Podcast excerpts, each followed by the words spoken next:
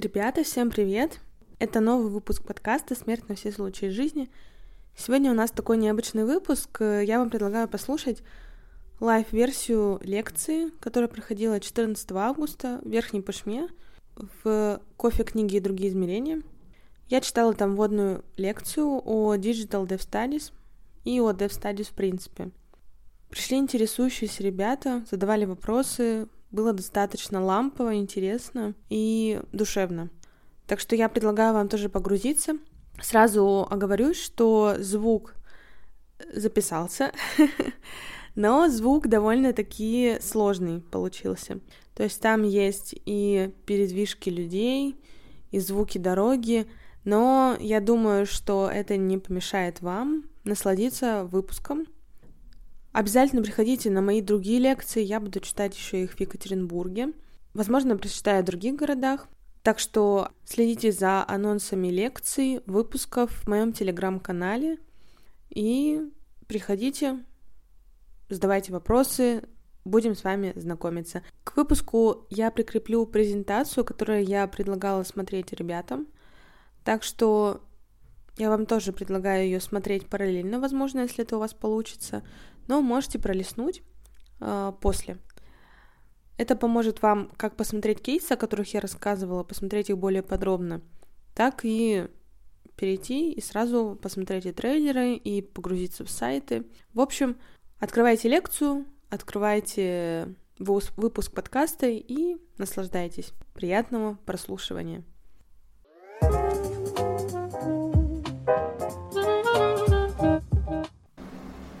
Всем привет! Рада, что смогли найти время и прийти на мою лекцию. А, ну, меня зовут Ксения Чакелева, я веду подкаст «Смерть на все случаи жизни». Это подкаст э, об отношении к смерти в 21 веке. И в первом сезоне рассказываю о цифровой смерти и все, что с ней связано. Это сейчас немного подробнее об этом буду рассказывать. Это различные соприкосновения смерти и цифровой жизни. То есть там аккаунты мертвых пользователей, рип-троллинг. Э, что-то слышали вообще об этом или, или нет? Ничего не А? Ну вот. Хорошо. Вообще, что такое цифровая смерть, что такое вот это вот dev studies, всякие слова непонятные. Um, вообще, dev studies — это наука о смерти, то есть все, что с ней связано. Можно изучать вот социология смерти, какие-то похоронные ритуалы, культуру погребения, в общем, все, все, что в аспекте смерти. Но мне интересно изучать именно смерть с точки зрения онлайна. Это так называемые digital death studies. Это вот это исследование смерти в контексте цифрового пространства. Ну, то есть это наука такая, digital death studies. А все вот эти проявления, вот эти вот аккаунты, виртуальные кладбища и все, что с ним связано, это называется Digital Afterlife. Немножко расскажу вообще, из-за чего появилась вот эта вот цифровая смерть, откуда она началась. Есть такое понятие, как интернет вещей, наверное, слышали об этом. Ну, интернет всего, интернет вещей. Мы все очень активно, когда появился интернет в нашей жизни, начали активно рассказывать, репрезентировать все, что с нами происходит. А, начали постить это в Инстаграме, начали, не знаю, там, создавать соцсети. И как бы интернет так очень плотно вошел в нашу жизнь, и мы начали создавать вот такие вот цифровые вещи. Они так называются, digital things по-другому. И мы сами, как человек, стали таким большой глобальной вот этой вот цифровой вещью. И все вот наши, все, что происходит, мы регистрируемся на мероприятии. Вы сегодня, допустим, онлайн зарегистрировались, у вас появился такой цифровая вещь, что у вас появилась регистрация, у вас остался такой цифровой след от вас, что вы подали заявку. А, не знаю, там, поставили лайк на пост, сделали комментарий в соцсетях, а, сделали репост. Вот и это вот все называется цифровые следы или цифровые вещи. Но все, все случается, все в жизни не только рождается, но и умирает. И когда смерть э, соприкоснулась с онлайном, люди задумались, а вот что происходит с этим, как можно вот эти вот наши цифровые вещи перевести, ну, как, как эти цифровые вещи можно исследовать в контексте смерти. И появилась вот эта вот наука, вот эти вот исследования, направления. А, Еще такой интересный момент, что из этого вышло. Был такой, есть, есть такой ученый Майкл Массини. Он дизайнер, веб-дизайнер, и он изобрел такое понятие, как канатосенситивный дизайн. Это дизайн, который подстраивается и как бы так исследует, как можно перестроить веб-пространство ну, в таком понятном понимании соприкосновения со смертью. То есть как можно, допустим, создать какое-то приложение, которое может помочь тебе пережить спор, пережить утрату. И Майкл Мессини задался этим вопросом и изобрел вот такое вот понятие. Чуть позже я об этом расскажу. А теперь перейду, наверное, к конкретным направлениям, конкретным уже практикам, самым таким для меня животрепещущим, интересующимся.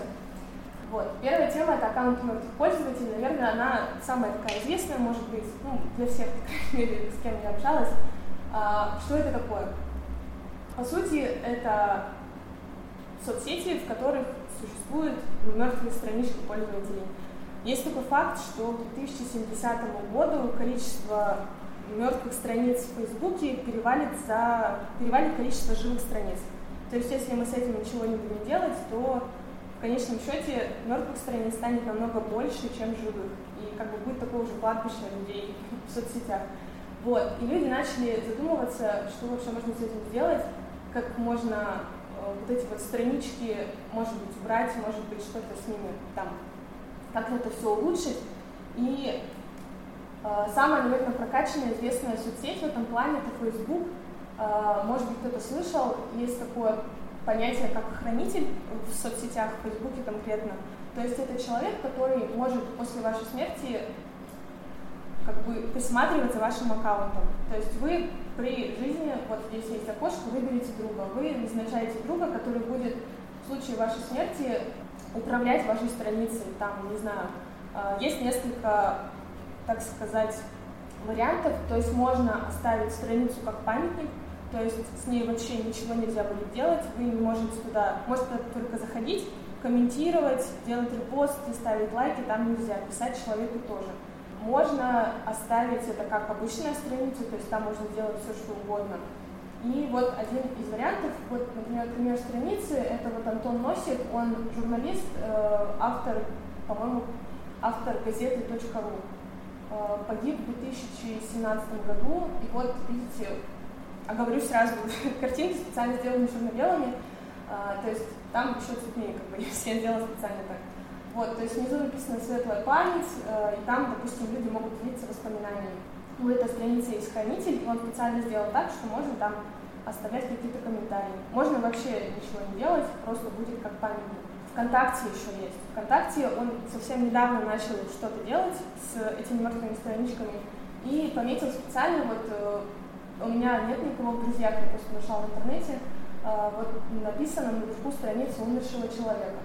По сути, ВКонтакте нельзя присваивать хранителя, только вот можно с помощью запроса в техслужбу, в техподдержку сказать, что вот я родственник такого-то человека, показать документы, что вы действительно являетесь родственником, и ему присвоится вот такой статус.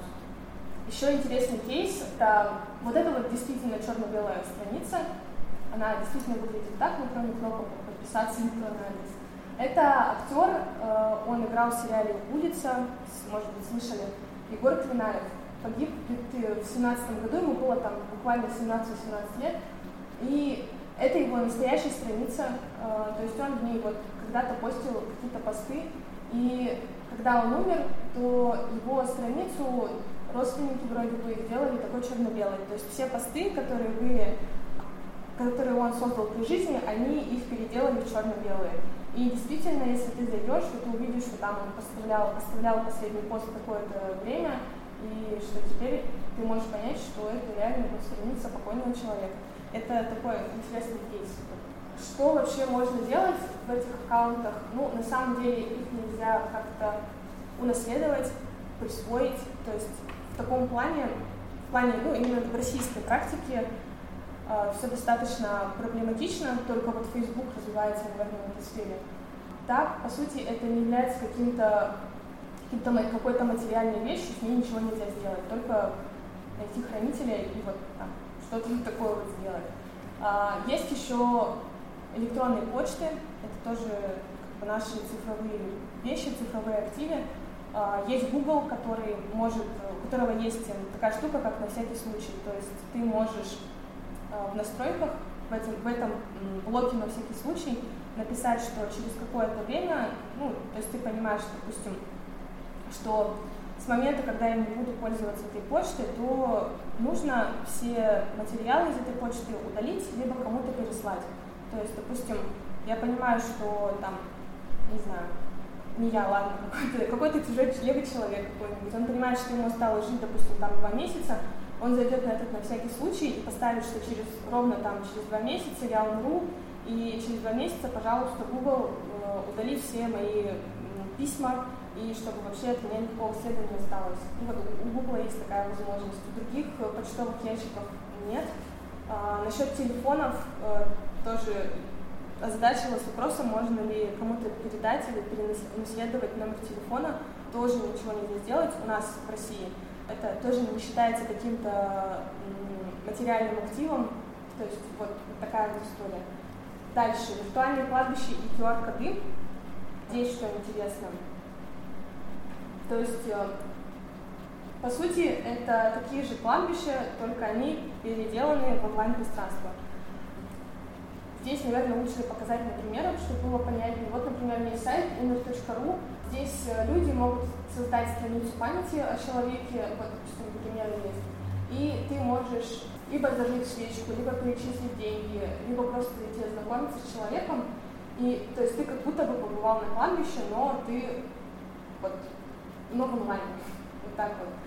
То есть здесь какой важный момент, э, и я, когда общалась с... У меня был выпуск с кодом памяти, это сервис, где люди могут тоже создавать такие страницы, вот он как выглядит. А, они рассказывали такой интересный момент, что один из основателей однажды гулял по кладбищу с своим сыном, и сын, ну, просто что-то шел в интернете, залипал, и отец ему говорит, что вот посмотри, это вот наш дедушка, он такой, угу, и пошел дальше в телефоне смотреть. То есть ребенку не, не было интересно, ну, не знаю, там, какие же факторы повлияли, но ему не было интересно, кроме своего телефона, что там вообще за гранью происходит.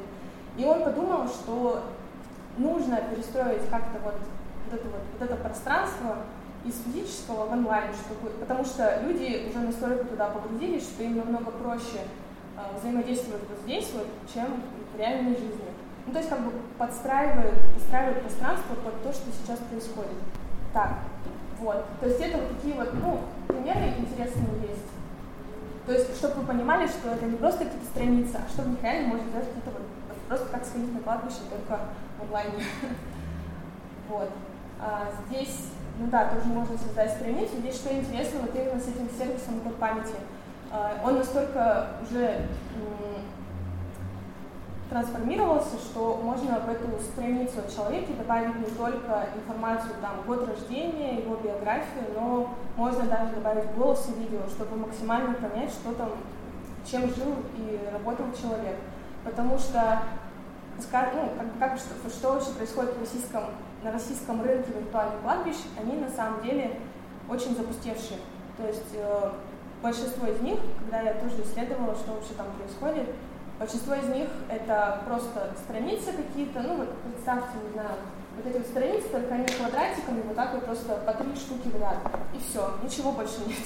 То есть тут туда можно зайти, просто прочитать, и все. Сайт был создан, не знаю, в 2010 году, и вот с 2010 года он вообще никак не, ничего с ним не происходит. Вот они все заброшены, либо они в каком-то старом дизайне, в общем, там ничего нет. И вот этот код памяти, он именно модернизировался и вышел вперед, потому что он, ну, во-первых, он живет, он существует активно, и во-вторых, что вот он предлагает не только фото, фото э, историю какую-то там, но еще и аудио и видео, чтобы максимально представить человека, какой он был при жизни. Еще Тут немножко есть тема такая выходящая, это виртуальное кладбище домашних животных, что с ними происходит. Тоже такая же история, как и с обычными людскими кладбищами, но здесь есть интересный кейс, это вот Зоурай, виртуальное кладбище. Он, если вы зайдете на него, то он очень яркий, там такие прям, прям тона все красные, желтые, во всех цветах радуги. здесь, что этот сайт был создан тоже там в нулевых годах, но он до сих пор работает за счет, наверное, самих посетителей этого сайта, потому что я его исследовала, и там, ну, там активность похлеще, чем у нас настоящей реальной жизни. Там люди пишут комментарии, приглашают друг друга на дни рождения своих питомцев, э, скорбят, в общем. И я вам очень рекомендую зайти на этот сайт, с ним познакомиться, посмотреть, порыться. Там, там даже есть письма животных с радуги.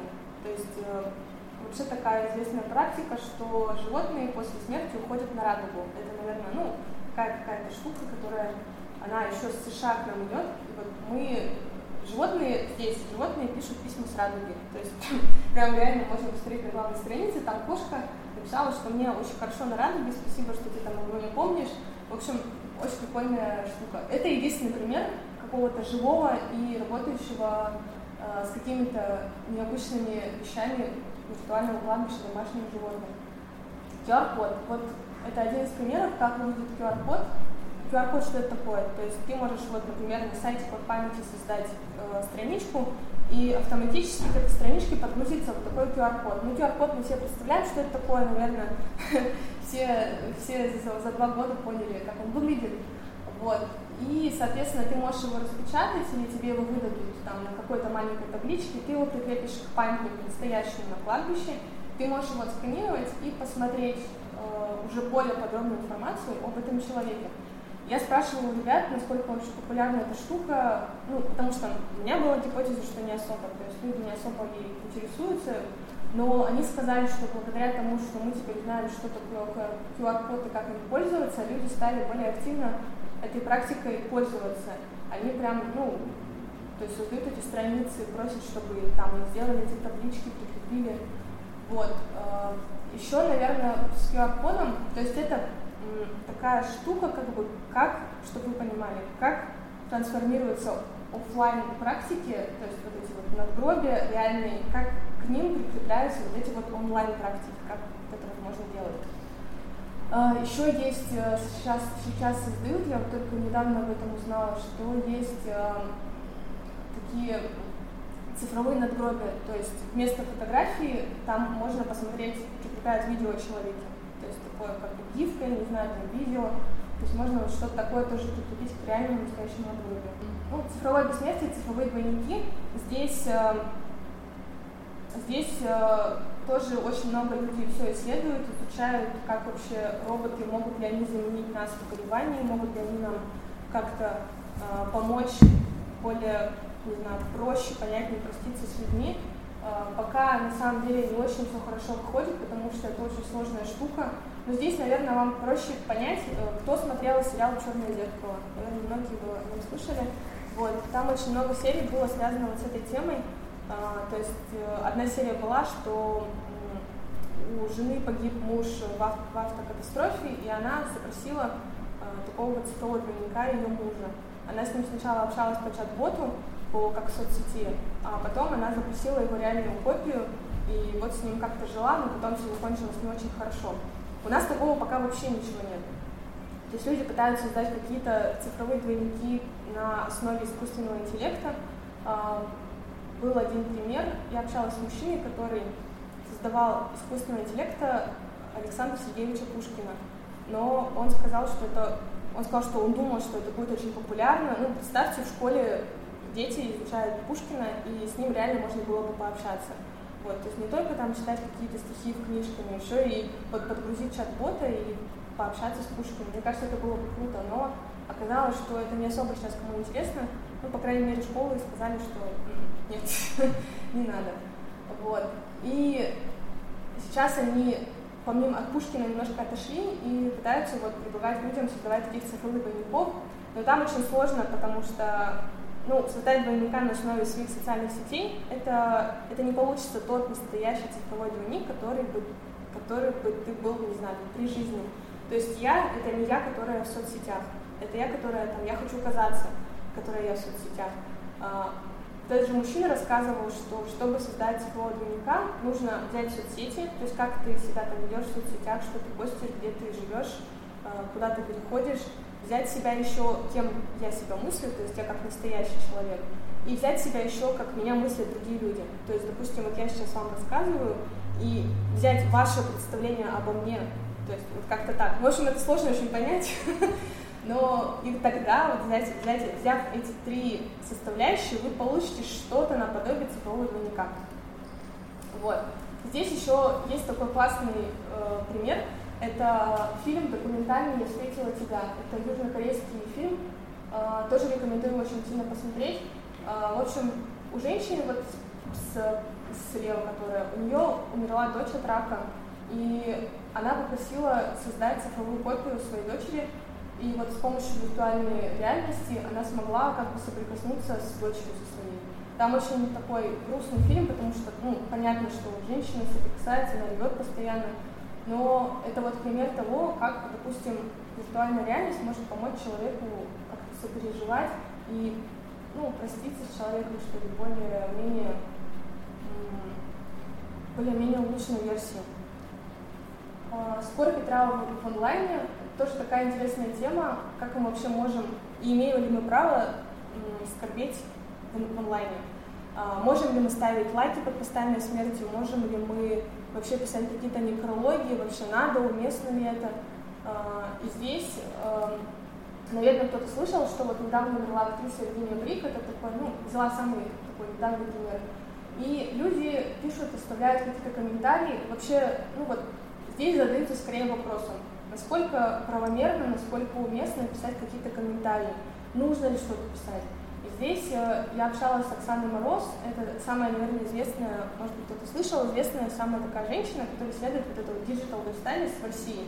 И она говорила, что на самом деле никогда не думайте о том, как бы как было бы удобно другим. Пишите то, что вам действительно хочется. Можно вообще ничего не написать.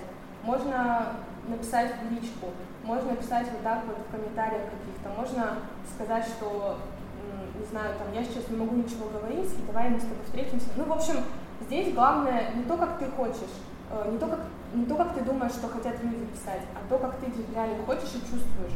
Еще, наверное, известный пример это вот э, Диденко Екатерина, не помню какой год, может быть, 19-20, что у нее умер муж и еще ее друзья, когда они отмечали день рождения, муж умер э, в результате вот того, что он попался в бассейне с,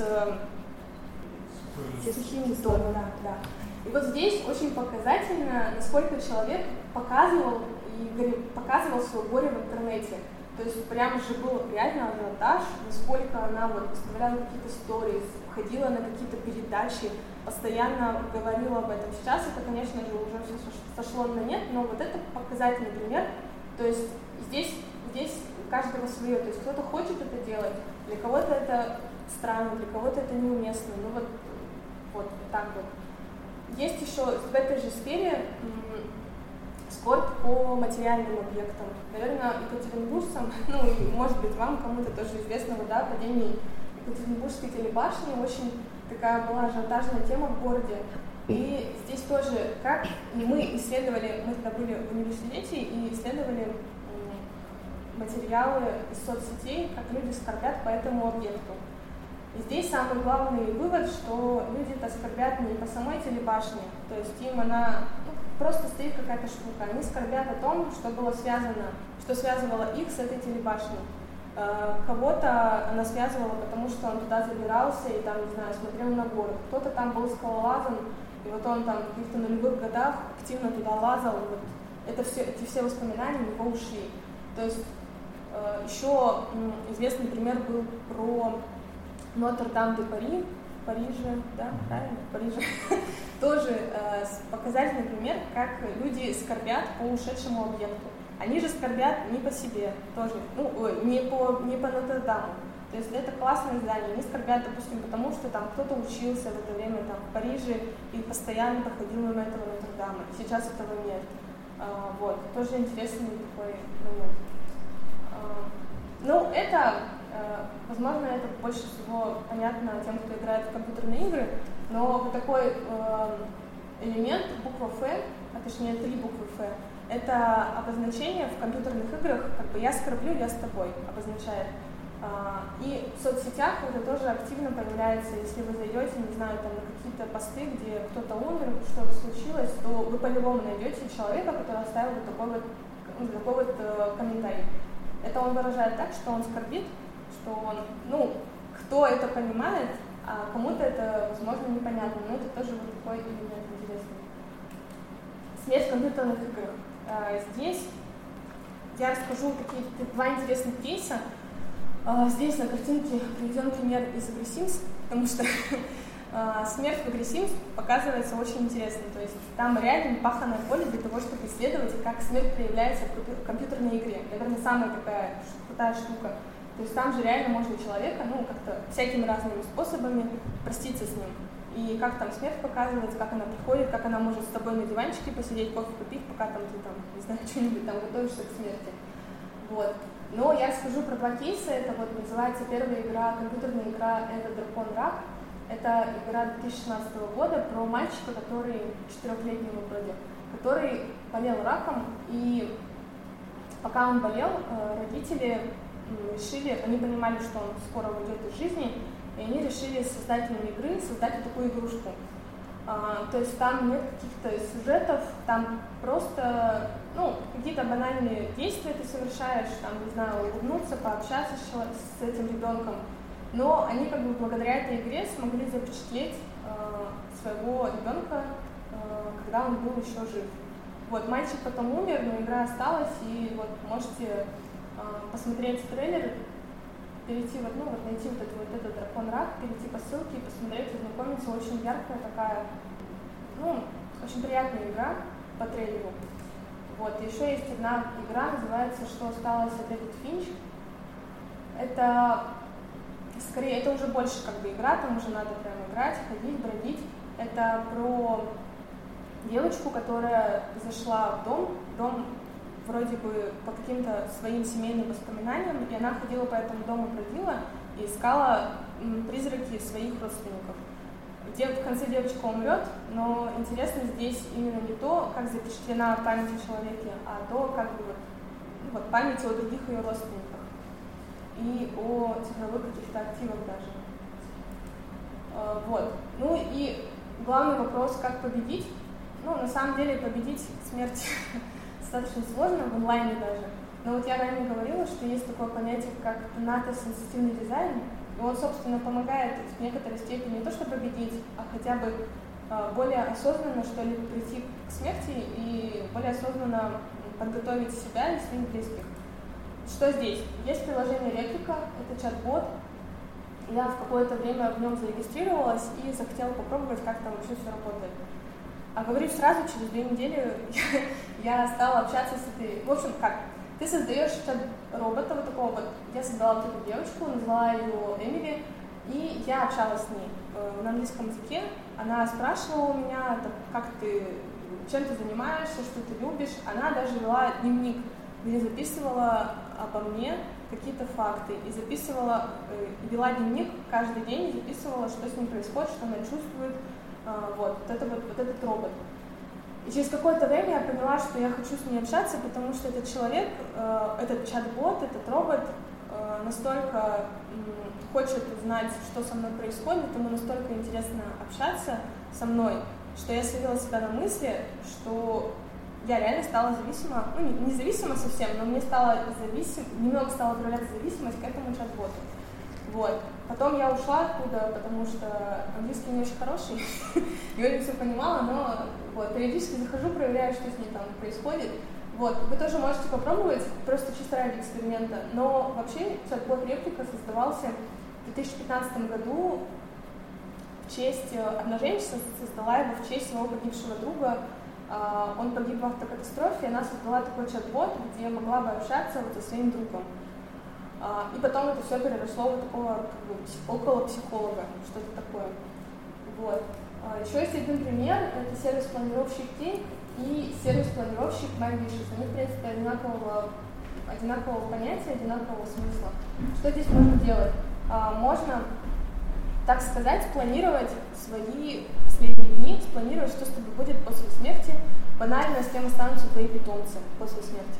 Вот. То есть он такой позволяет себе то есть это не о чем-то плохом, это не то, что там, не знаю, я хочу завтра умереть, а то, что я осознанно подхожу к этому вопросу и осознанно осознанно подготавливаю своих близких людей. Но ни для кого не секрет, что у нас очень много примеров, когда люди умирают, и никто, и даже родственники не знают, что они умерли, и что с них, после них осталось. Мы там потом после смерти находим какие-то вещи, какие-то письма, и мы даже не знаем, что это такое, и как человек жил.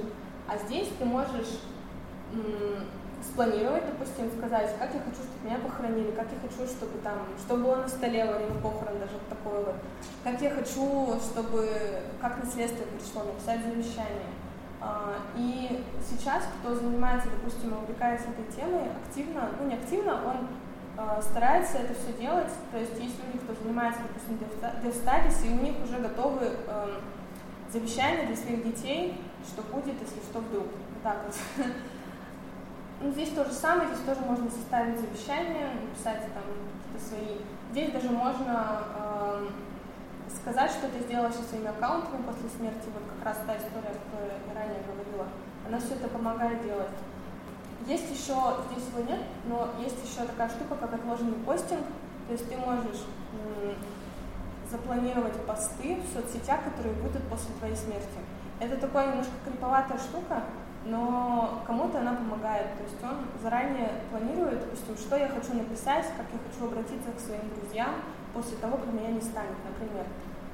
Это все, вот эти все вещи, они на зарубежном рынке. То есть у нас здесь ничего такого не происходит, только реплика, она потому что вот единственный пример, который дошел до нас, потому что он был создан э, на российском рынке, но сейчас он пришел за рубеж. Но мы можем им пользоваться. Вот этот пример, это чат-бот тоже Дельбот, Дельбот, а, это вот этот мужчина, он создал чат-бот а, в честь своего, в честь своего отца. То есть он на протяжении какого-то времени общался с отцом, записывал это все на видео, на аудио, и потом, после смерти своего отца, создал вот такой чат-бот. А, здесь им тоже можно пользоваться сейчас, но здесь именно пример того, что человек как бы создал чат-бот для своего там, чисто своего отца, ну что-то такое. А, сейчас, наверное, я хочу, чтобы, может быть, какой-то вопрос какие-то появились. А, смотрите, я здесь ставила все свои контакты. Здесь есть э, площадки подкаста, где вот у меня активно ведется телеграм-канал. А, там я пишу всякие вот такие вот кейсы, всякие истории в рамках э, Digital Studies в основном. То есть там побольше каких материалов есть, какие-то анонсы выпусков, конечно, выходят. Вторая ссылка — это вот сам подкаст, где можно меня найти. И есть еще на Тильде сайт, там я делаю, э, провела два исследования. То есть я там больше сфокусирована на какие-то исследования, которые провожу в рамках подкаста. Там было исследование, было исследование про то, как относится молодежь к вот этому вот к аккаунтам пользователей, то есть хотят ли они вообще э, что-то делать со своей страницы после смерти. И есть как раз-таки вот исследования про виртуальные кладбища домашних животных. Можете ознакомиться. А, вот. Может быть, у кого-то появились вопросы. Когда человек умер в социальной сети, аккаунт ну, всегда остается висеть или блокирует потом? А, сейчас, сейчас не всегда. То есть ты можешь его заблокировать только, только если ты обратишься в техподдержку. Вот. Но были случаи, когда техподдержка отказывала, то есть там прям, допустим, родители хотели э, посмотреть переписку своей дочери, ну вот там дочь, допустим, погибла, а родители хотели понять, допустим, через переписку, что вот с ней реально случилось. И они не могли добиться доступа в эту соцсеть, потому что, ну, не было, допустим, таких документов, чтобы действительно показать, что вы являетесь родителями этого ребенка. Ну, то есть прецеденты разные бывают. Сейчас у нас российской практике это все не очень хорошо настроено. То есть вот Facebook только старается что-то делать, то Facebook сейчас позволяет. Вот. Вот ты э, сказали, что стоит решение, но, но как-то материально заявляется. А, скажу честно, вопросом этим не занималась, заявляется, заявляет, э, нейтрально заявляется. Как он да. Ну, типа, как э, он вступает в силу? Я думаю, что здесь просто как бы предоставляется площадка для составления заявления, а ты потом можешь его распечатать, в принципе, и уже пойти к нотариусу и там что-то с ним делать. Вот. Но эм, заверить, э, дать наследство всякие пароли ты можешь, например, но это тоже сейчас достаточно, достаточно сложно. Ты можешь там перекинуть на какой-то э, USB-шник, вот это вот передать USB-шник там нотариусу, вот это все очень сложно, в общем, все это делать. Ну, спасибо. Тогда спасибо большое всем, что пришли. Да, спасибо. Было очень приятно. Если еще будут какие-то лекции, обязательно приходите. Подписывайтесь на соцсети, на подкаст, слушайте. У меня там уже вышло 16, 16 выпусков. Вот, в принципе, о том, что я сказала, еще есть пару тем. Слушайте, интересуйтесь.